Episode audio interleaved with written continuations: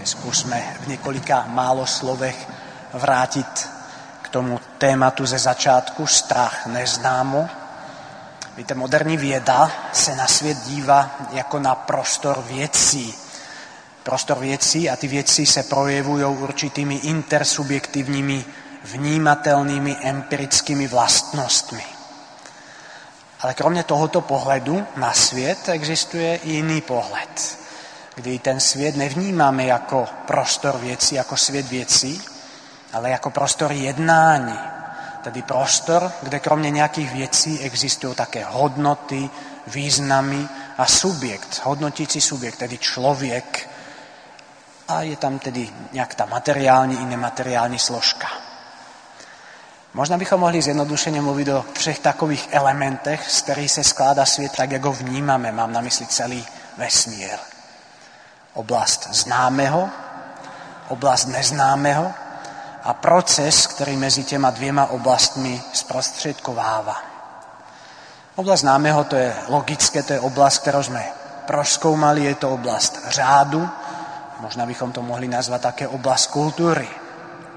No a kromě toho tady máme oblast neznámého, neproskoumáného, oblast nečekaného, možná to můžeme nazvat oblast chaosu. A tato oblast neznámého, neočekávaného, nepredikovatelného má dvě dimenze, nebo aspekty, chcete-li. Na jednou stranu v nás budí strach, hrůzu, obavy, vyvolává úzkost.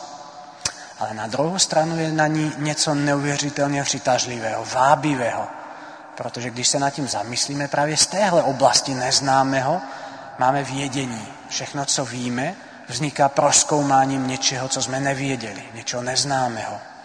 Je tam určité zaslíbení něčeho nového, otevírají se ohromné možnosti něco se dozvědět.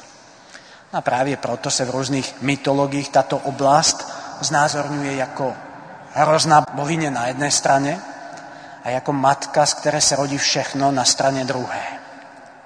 Za všechny můžeme zmínit takového draka z pohádek, který na jedné straně působí všude spoušť, všichni se ho bojí, avšak pokud se mu ten hrdina postaví tváří v tvář v boji na život a na smrt, poráží ho, získává velkou odměnu, kterou drak někde skrýval, ať už je to poklad v podobě nějakých peněz, pokladu, pany, princezny, něco, něčeho. Postavení sa neznámemu vyvoláva strach a úzkost, avšak také slibuje potenciál nových možností. A ja věřím, že všichni bez výjimky máme zkušenosť, že v živote se vyskytuje spousta věcí a událostí, které jsme neočekávali. Často jsme je ani nechtěli. Často nás překvapí a zaskočí. A drak neznámého a nepředvídatelného nás prostě z času na čas navštíví. Vpadne do našeho života. A moderní psychologie říká, že náš postoj vůči neznámému a neočekávanému je velmi, velmi důležitý. Protože právě postoj vůči tomu neznámému rozhodně o tom, který z těch dvou aspektů, tedy buď hrozivý a ničivý drak, nebo poklad ve formě nových možností, převládne v našem vnímání.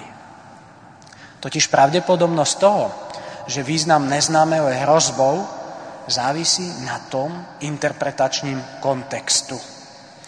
Pokud se s neznámým setkáváme dobrovolně, to je jako by, by bylo přínosné, je pravděpodobné, že slibný aspekt bude upoutávat naši pozornost mnohem víc než ta hrozba. Pokud se neznáme objeví proti našemu přání, bez toho, abychom to přijmuli, je pravděpodobnější, že se bude jevit jako ohrožující. To znamená, že věci, kterým nerozumíme, z větší pravděpodobnost projeví svůj pozitivní aspekt, pokud jejich existenci přijmeme. A odmítání zase zvyšuje pravděpodobnost, že bude mít strašlivou grimasu a že se jedného dne, jedné, v jedné hodině nevyhnutelně projeví.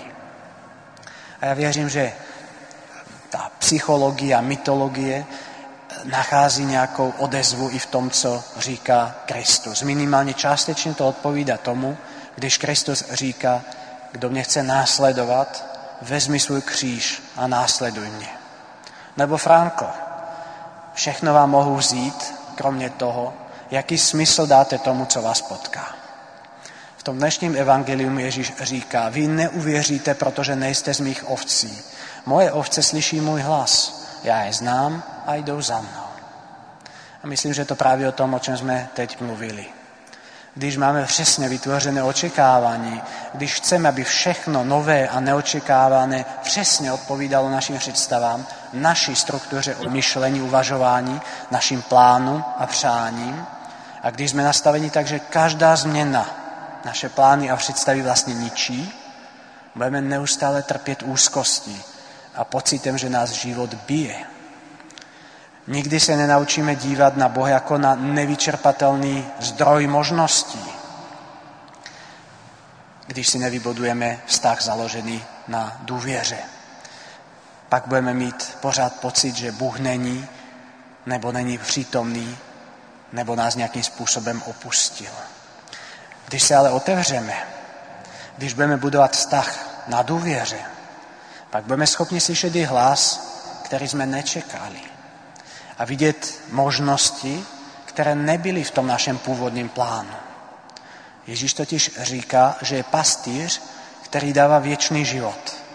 Život v plnosti. A nikdo nemůže vyrvat jemu z ruky ty, kteří ho následují. A naším úkolem je pamatovat si, že součas následování je rovněž přijmout všechno to neočekávaného, to neznáme, v důvěře, že Bůh to dokáže všechno proměnit v dobro.